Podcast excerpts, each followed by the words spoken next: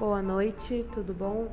Hoje a gente vai conhecer uma escola aqui da região metropolitana de Porto Alegre, uh, que passa por dificuldades, como muitas outras escolas da periferia. Então, vamos conversar com a gestora, entender o processo que eles estão passando, as dificuldades e ver um pouquinho de um projeto bem bacana que eles estão desenvolvendo e também o que eles esperam desse projeto.